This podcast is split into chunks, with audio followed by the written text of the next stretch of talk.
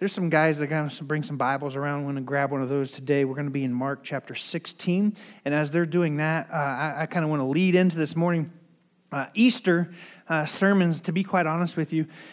Lots of pastors don't like them because it's kind of like one of those things everybody knows what you're going to say before they get there, you know, and they're like, it's Easter, and everybody kind of knows the story of the resurrection, and, and there's kind of like no way, you know, to be quite honest with you, there's pressure put upon pastors every year to make sure that like that's the one sermon uh, that's like got to be great, and you're just like, how can I say something that's going to be so great and so life giving, uh, but everybody already knows what you're going to say before they get there.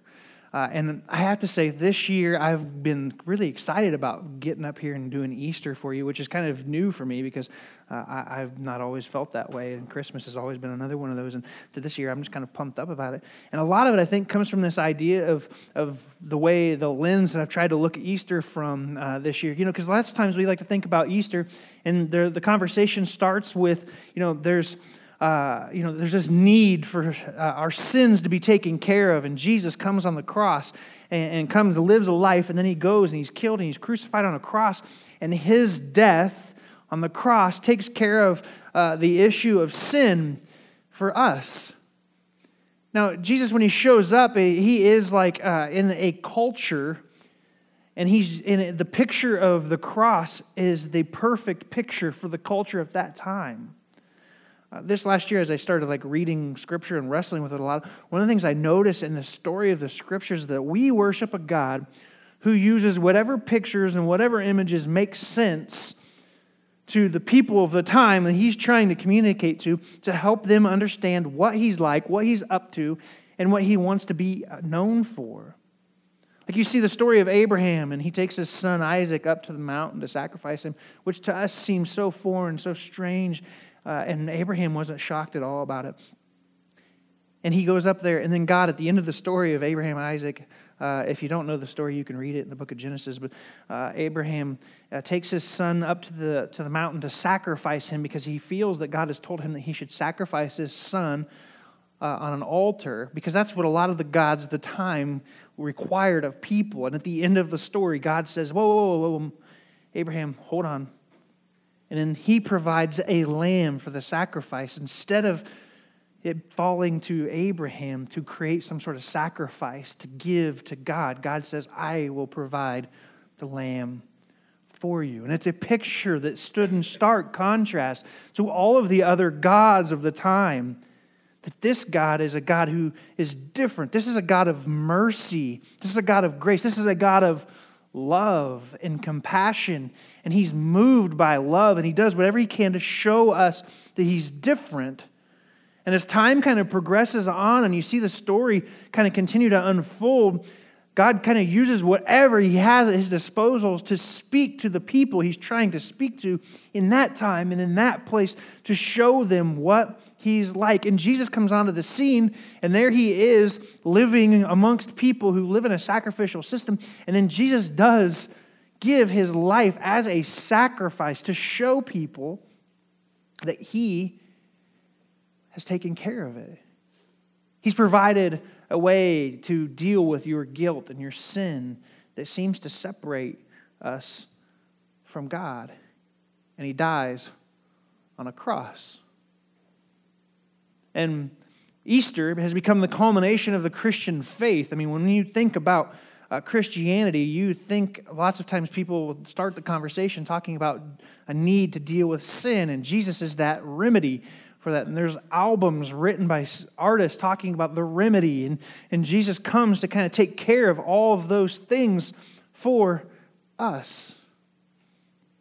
Now, we've talked about Lent as kind of a period that leads up to Easter. And what we celebrate in the Christian faith every week, Christians gather on Sunday, which was not considered originally to be the Sabbath day.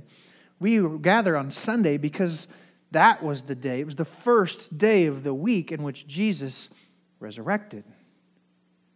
And we gather to celebrate the resurrection.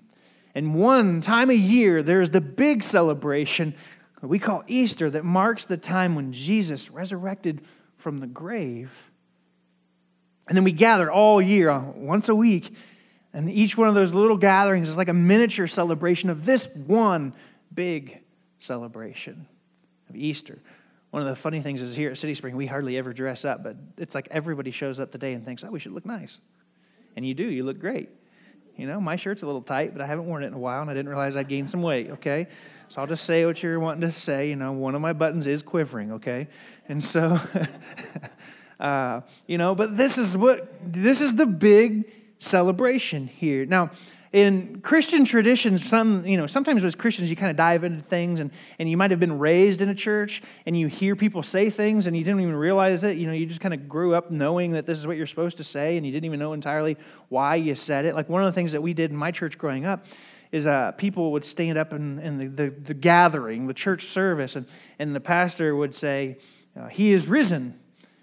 And it was like without any sort of like pause, the people kind of in unison would respond, He is risen indeed. Like that's just kind of the, you know, and so you kind of grow up and you're just like hear someone say he is risen, and and you would know somehow, you would just know, you say, He is risen indeed. The tradition was born out of this idea that all of the other gods died. Caesar, I mean, the earliest Christians uh, lived in a world where Caesar would say that he was a god. But something always seemed to kind of ruin that for them because the God would die and he would disappear. And the Christians saw their faith saying that we do not worship Caesar who will die because our God is risen. He died, but then was resurrected. And then for some people who, like the, the skeptics out there that would say, oh, did Jesus really raise? They could point him to people and say, you should go talk to so and so. He literally saw Jesus. He had a meal with Jesus afterwards, like he was resurrected they say that more than 500 people saw the resurrected Christ, spent time with him.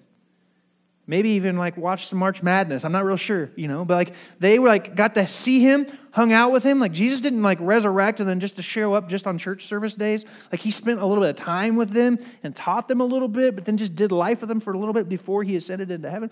And like there was witnesses and so the tradition was born that like people would say he is risen, and then people would always respond, Well, he's risen indeed. And people would say indeed because they had seen him. He was there. And it got passed down from generation to generation. And one of the things that uh, I think is a, a, great practice for us uh, within the Easter tradition is to look at the story of Easter and just reading it has value, doesn't it? We had a little video. Hopefully, you could keep up with the words as they popped up on the screens, you know, telling us the story. That was the passage as it was told in Mark. There are four gospels in the New Testament that tell the story of the resurrection. And people who are like skeptics of the Christian faith will say, well, each one of those gospels has like a different uh, a different account. Like they'll have details. Like one person will say there was angels, and another person will mention soldiers, and another person won't mention soldiers. One gospel will say they didn't tell anybody right away, and then others will say they ran immediately and told people. But one thing that seems to kind of ring true about every single one of the gospels uh, and stands out in contrast to me is the idea that the tomb was empty.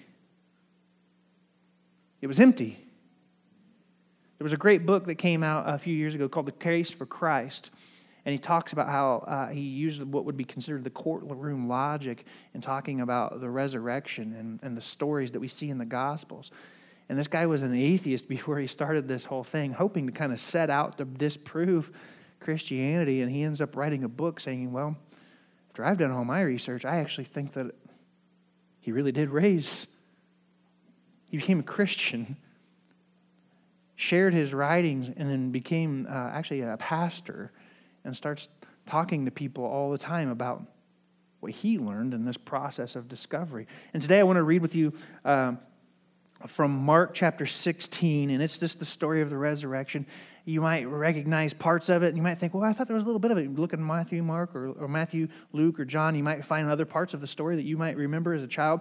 Uh, and here's kind of how it says it says, When Sabbath was over, Mary Magdalene, Mary the mother of James, and Salome, I think that's how you say your name, bought spices so that they, made, they might go to anoint Jesus' body. Very early on the first day of the week, we call it the weekend, but Sunday's the first day of the week.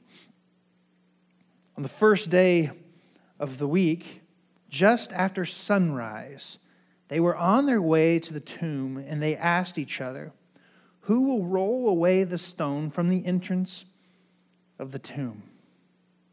When they looked up, they saw that the stone, which was very large, had been rolled away. As they entered the tomb, they saw a young man dressed in a white robe sitting on the right side, and they were alarmed. Don't be alarmed, he said. You are looking for Jesus of the Nazarene who was crucified. He has risen, he is not here. See the place where they laid him. Go and tell his disciples and Peter He's going ahead of you into Galilee. There you will see him just as he told you.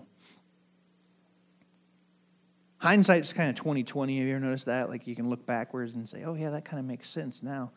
I can see how maybe that was kind of working itself out in the process. The disciples, uh, when Jesus was crucified, there were a few days, you know, Friday night, Saturday there, they were probably wondering what in the world just happened.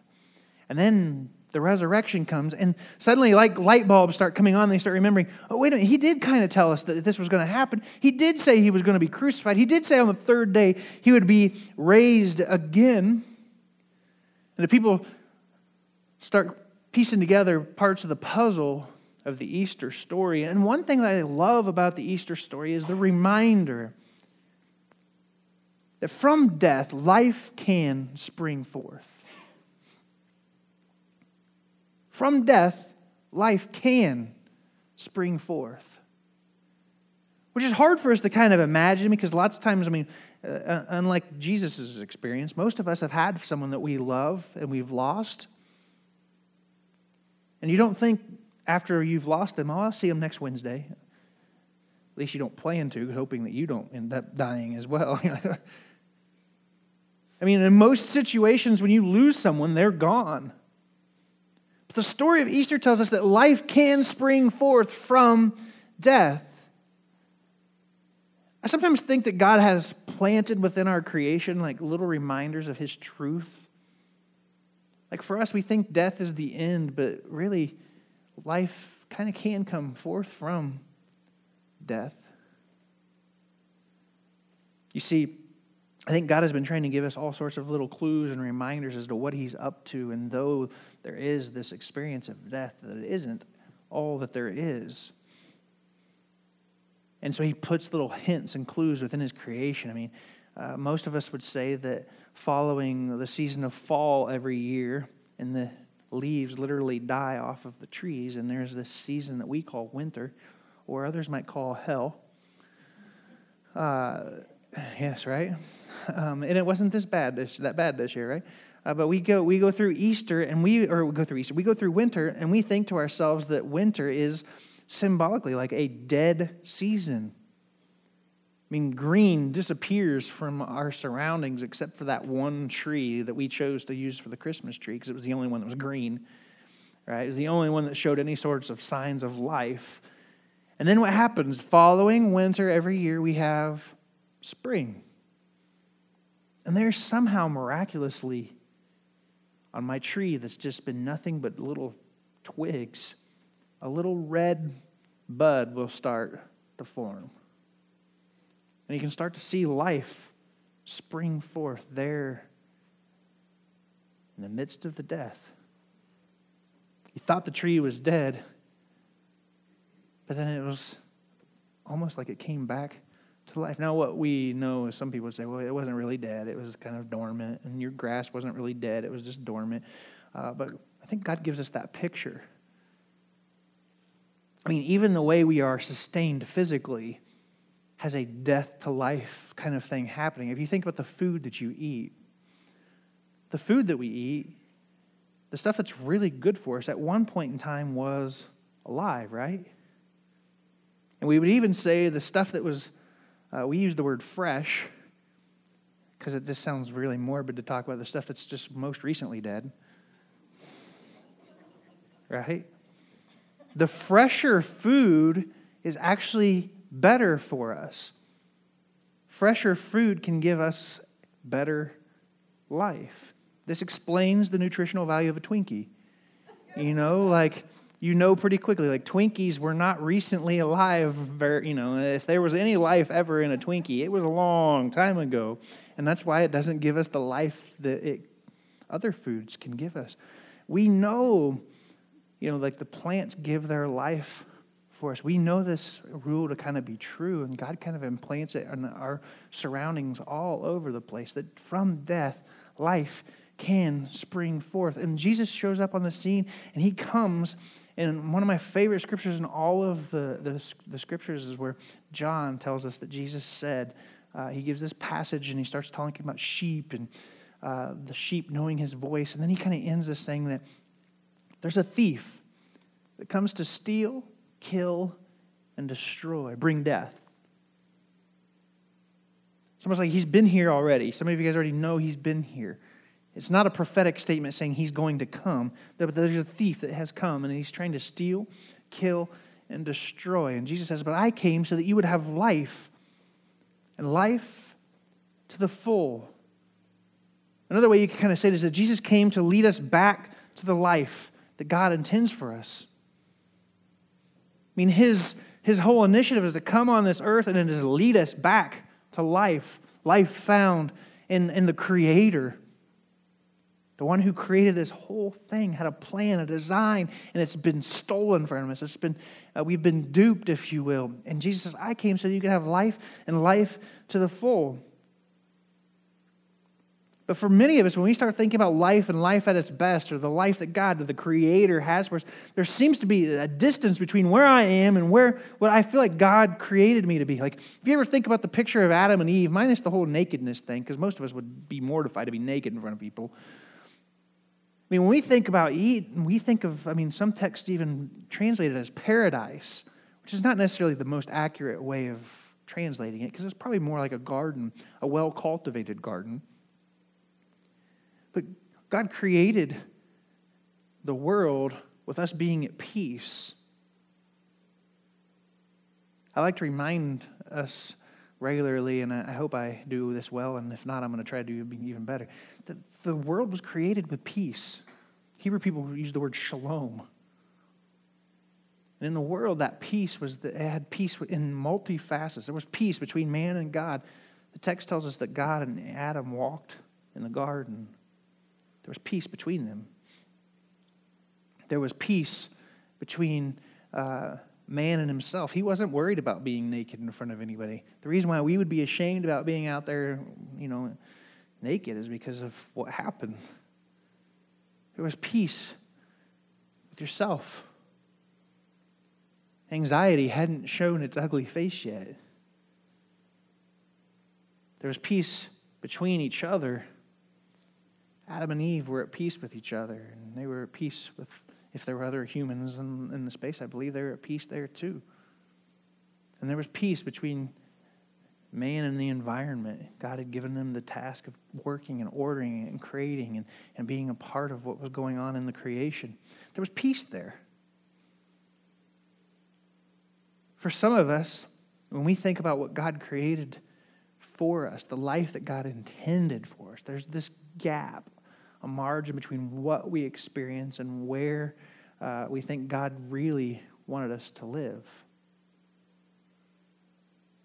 And I ask the question like, what stands in the way of you experiencing life at its best? If Jesus says that he came to give you life and life to the full, what is it that stands in the way between you and that life? I mean, most of us would say there's some, like, my life is not perfect, and I'm sure yours isn't either. Most of us would be able to could point to different situations and scenarios that we'd say, man, if I could change something, I would change that. Like, this is not necessarily life at its best. No one in here would say that their life is perfect. But we've kind of come to this place where, man, maybe this is just the way it's going to be. And there's bits of it that might be true. But there's something that stands in the way of us experiencing life at its best. Now, sometimes we can name it. Like you might be able to name it and you say, well, it's because I have a boss that's this and that. My workplace is driving me crazy. If I could work somewhere else, I'd probably be better. Some of us would, you know, say, well, you know, my my complaint is, you know, my coworkers are X, Y, or Z, or I have these in laws, or my wife's driving me mad. You could name it. Some of us would even say that it's not. You, you can see the, the peace situation there between your work environment. That's tension in one of those spaces that God created, their peace. Do you get that? See that? There's also that person at work that's driving you crazy, a lack of peace with others. Some of us could say, well, my problem is I have laziness or I have an issue with my own value or feeling of self worth. And, and that drives me to kind of do things that maybe aren't the, the thing that are keeping me from having life at its best. And it's a lack of peace within myself. We name it other things. And maybe others of us have doubts and questions about whether or not God really even cares. Is he even present in my story? Does he even know what's going on? I I keep praying and I don't seem to be finding all these answers. What in the world's going on? So there seems to be like this lack of peace between us and God. And we name it all these other things, but to be quite honest with you, I think the best thing that we can do is just identify it as well, this is the product of the thief that's come to steal, kill, and destroy. Uh, this last week, I was trying to think. I had this. I had this story. You ever have stories in your head? You can remember little bits and pieces of them, but you can't remember the whole thing, like what was going on. I was asking my brother about it, and I could not. I, I feel like at one point in time we had a bird or a bat get in our house. Have you ever had like an animal get in your space and you're trying to figure out how to get them out? And you're like, come on, let's go. And you have the doors like wide open and every window and they just can't quite figure it out. Uh, so I started YouTubing this last week because I thought, man, this I got to find a way to be able to show this picture. I found this video of this dog. Uh, they'll explain it a little bit. I want to set it up for you. This guy has a, one of those glass screen doors on his front door. You know what I'm talking about? But the glass is out of the door. And watch this dog. Check this out. What the dog doesn't know is that there is no glass or screen. Let's see if she'll go out. Go outside.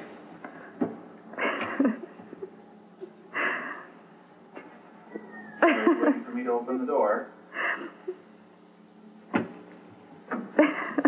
Go outside. Can I open it? Can I open the door? I can open it because I can I can reach out.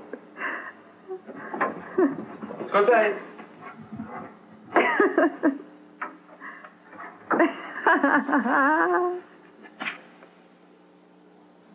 Do you want me to open the door? Here, hold on, I'll get it. Come on. Isabel.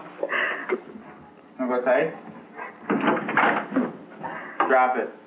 Come on. Go outside. Watch this. Here, I'll is get great. it. I'll get it.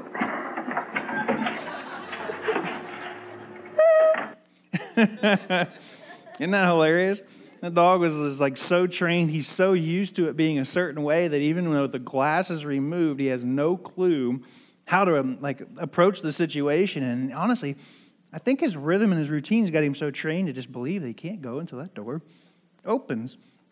I watched another one where the door, the door was actually open, uh, and this little dog, like the door was wide open, and the little dog just thought it was closed and the owners were throwing like treats at him, trying to get him to come in. And he was like standing there at the door, like even doing his like little circles, like, let me in, let me in.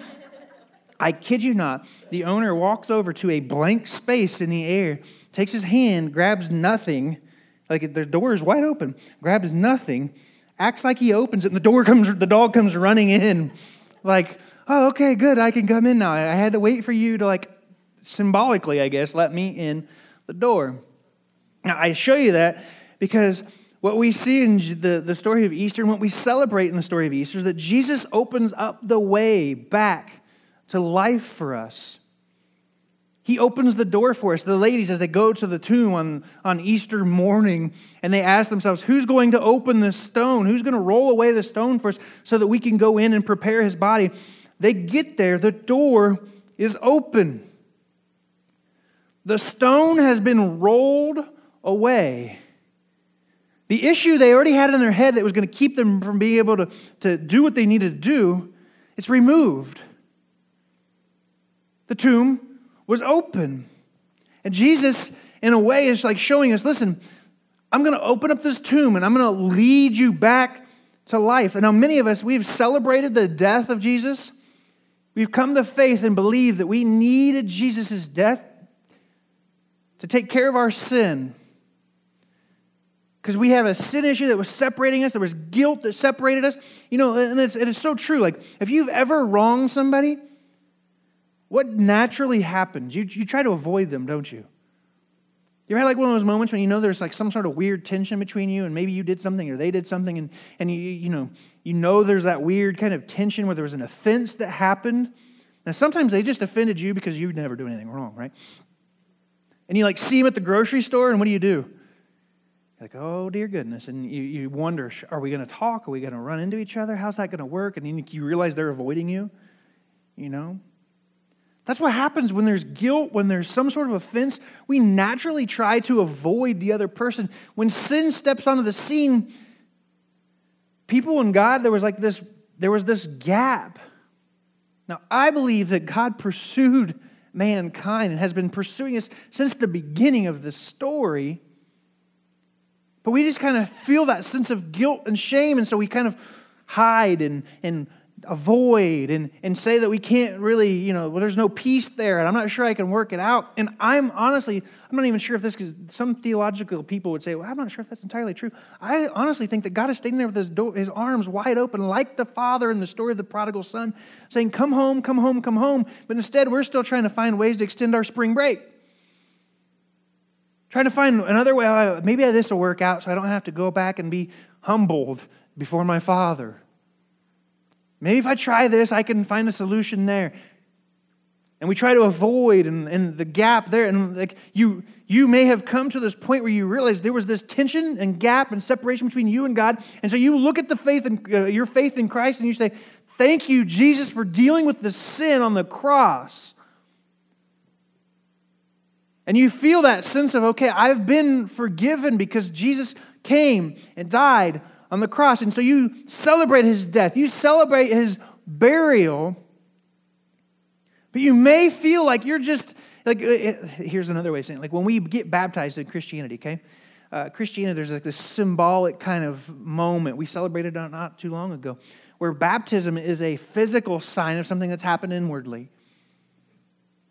And we celebrate baptism, and there's like this moment. If you've never seen a baptism, there's this moment where you take the person and, you know, they say, baptize you in the name of the Father. They, they I say, I baptize you in the name of the Father, Son, and the Holy Spirit. And then there's this moment where we place the person under the water, and you do it backwards because that's what you're supposed to do.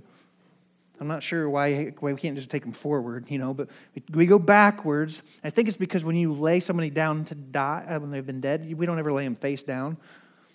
Does that make sense? So then we, I answered my own question, didn't I? Uh, and then you bring them back up out of the water. And we say that's symbolic of our identification with his, his Christ's life and his burial, death. And then we come back up out of the water, symbolically saying we identify with his resurrection. Some of us have no problem saying, I needed his death and his burial, but we are, you know, like Jesus leads the way, so we identify with him. So us, you know, we say, hey, I went, you know, he died on the cross for me. I identify that. He went to the tomb, identify with that as well. And then when the, the, resurrection comes, we just kind of stay hanging out in the tomb. You know, you, you've experienced the, the, the sacrifice and the burial. You're just kind of stuck, kind of meandering in the tomb. Because really, what's been told to us sometimes, if we're honest with ourselves, is that we just really needed to deal with the sin issue and that life, you know, the eternal life is going to happen someday after I die. I know that I can stand before God and I know that I'll have life eternal someday. But what Jesus comes to show us is like there's actually life here now. And he's like, he, the tomb has been opened, the stone has been rolled away, and some of us are just kind of like the dog. We run up to the door, it's open, but we think it's closed. We think we, there's no access to life outside of that space because we just needed to be forgiven for our sins. And so, really, like the Christian story has kind of been reduced down to this idea of reminding people how sinful you are and how much you needed God to forgive you of your sins, and that you are, you know, I'm not, I'm not perfect. I'm just somebody who's just been forgiven. And forgiveness is the whole story of, of Christianity. But it misses the mark because the tomb was open. And Jesus leaves. It's not like he was just sitting in there doing his devotions, waiting for the ladies to come get him. He was gone. The angel says, or the dude in the white robe says, He's not here, He's risen. He ain't here. For you and for me, we think that God is, wants to give us life, and we think of it, the, the, the idea, and I know some of this isn't even new for you, but the idea gets so planted in our head that we have to deal with our sin, and you get forgiven, and you know that there's this daily issue that still kind of pops up, right? You've experienced, you know, you know, salvation and you call yourself a Christian, and then there's still that one little thing that you wrestle with, or you still feel like you want to slap that person. You know that can't be from God. You know, or you have that moment where you're just like, I, am still wrestling with this sin, or I'm still, I'm not perfect. And so, what that naturally makes us think is that we're still in the tomb, right? That's the stuff that needs to die. And so we just kind of wallow in it and we wrestle in it and we just kind of stay in the tomb. Meanwhile, I feel like God's standing there at the door saying, If you'll follow me, you'll follow the way of Jesus, I can lead you into life. In our tradition and our little movement here at City Spring is we believe that God can remove sin from our lives. Some people call that a holiness tradition, meaning that there's a way to become holy. And you find holiness by following God's leading.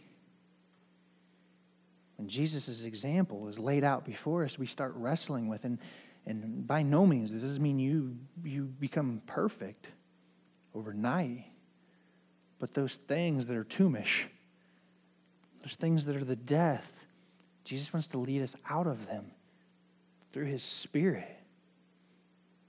Some of us need to simply accept the life of Christ, not just his death and his burial, but we have to start choosing to accept the life of Christ.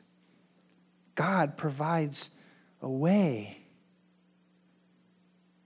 And that way is by following him in love.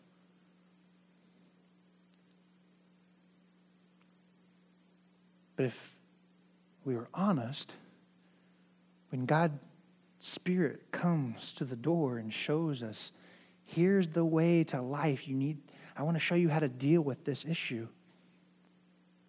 Greed crosses the threshold, or arrogance, or lust, or whatever it is that's there is the door, and seems like the door to your tomb when Jesus comes to show us, hey, I want to wrestle, I want you to wrestle with this.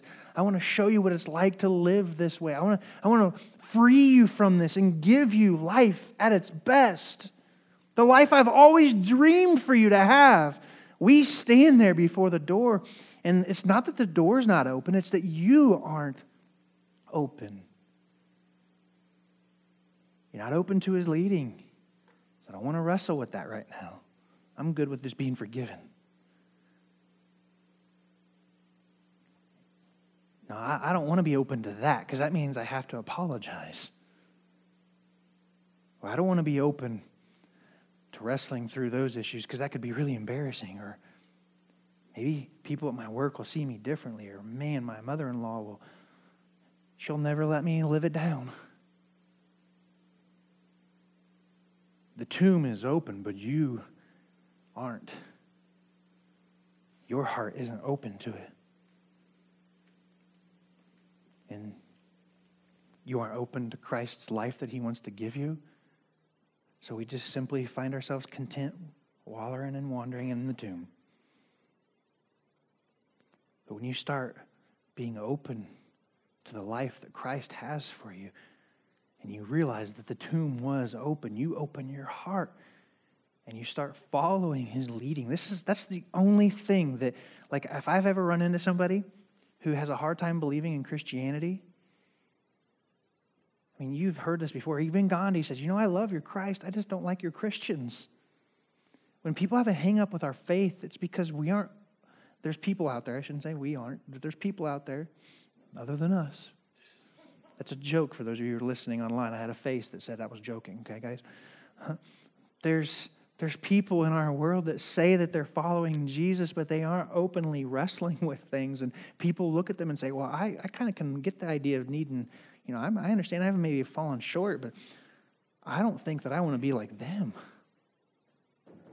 That says nothing about our Christ and says everything to do about has everything to do with our unwillingness to be open to his leading in our lives. If you don't get anything else from this morning, is when you screw up, when you know you've fallen short, the difference is the in following Jesus and being a believer in Jesus is that when you step forward and say, I messed up. And you don't just pray a prayer and say, God, forgive me. You go and you talk to the person. You be open to showing them. And then you might even have an opportunity to say, you know what, I, am trying to follow Jesus and I just don't believe that's the way he would have wanted me to do it. And it's that simple. But we don't want to be open to it sometimes, do we? We want to be, I want to challenge us to be open to the life that Christ has for us, the kind of life that walks out of the tomb and follows the Spirit's leading, the kind of leading from God that leads us back to life. And it is a journey. Or to use another word that I think feels a little bit more old school, it's like a pilgrimage. And this life of faith, stepping through the open tomb back to life it's not complicated, but sometimes it can be difficult. But are you open? Are you open to it? For some of us, we have these dreams of who we could have been or maybe should have been. Man, that thing happened in my life, and ever since then, I've never been able to kind of rebound, or I went down this path and it took me another place, or that friend led me someplace that, you know, I really wish I would have never gone. You know, it's never too late to live the life that you could have lived. For some of you, you're like, that's not quite possible, Matt, because I'm not as young as I used to be, or whatever. But to live the life that you could have lived to live the life that you could have had. You can follow Jesus, and I believe He will lead you towards that life. And it's never too late to start. So the question that we all have to answer is Do you believe the tomb was open? And what's that mean for you and for me? Can you be open? Because Christ has shown us the way. Are you open to the offer of life that Christ gives to you? Are you simply forgiven but not alive? And do you want to come alive? So let's start following the leading of Christ. I believe that we have the celebration of Easter to give us this reminder every year because every year things happen, don't they? And there's always something new to wrestle with. There's always more. It's kind of like your laundry at your house. It just seems to keep coming, doesn't it? The trick is staying open. May you celebrate the resurrection of Christ. May this Easter be the mark of a moment when you decide that I will be open and as God lays on your heart and mind challenges that are keeping you separated or keeping you from stepping into life and out of the tomb, may you say yes, Lord, and step one step at a time. And may our lives be marked by humility, not just the fact that we say we're forgiven. And as we live more and more alive, may it change our world and our community. Let me pray for us. Lord, I thank you for uh, just this Easter Sunday. The tomb was open. Lord, as we celebrate, may we also evaluate and look to see in what areas have we closed ourselves off to you. Lord, even as I prepared this message, there were things that you were showing me that I needed to be more open to. And so, Lord, as we celebrate the culmination of this Christian movement and we say, He is risen, He is risen indeed, Lord, we, we ask that we would be the kinds of people who live out their faith in such a way that we look the part of people who believe in a resurrection. And may we, through the resurrection and following Jesus, figure out and find this life and life that's in its fullness. And it's in the name of Jesus who brings and makes all these things possible for all of us. It's in His name I pray.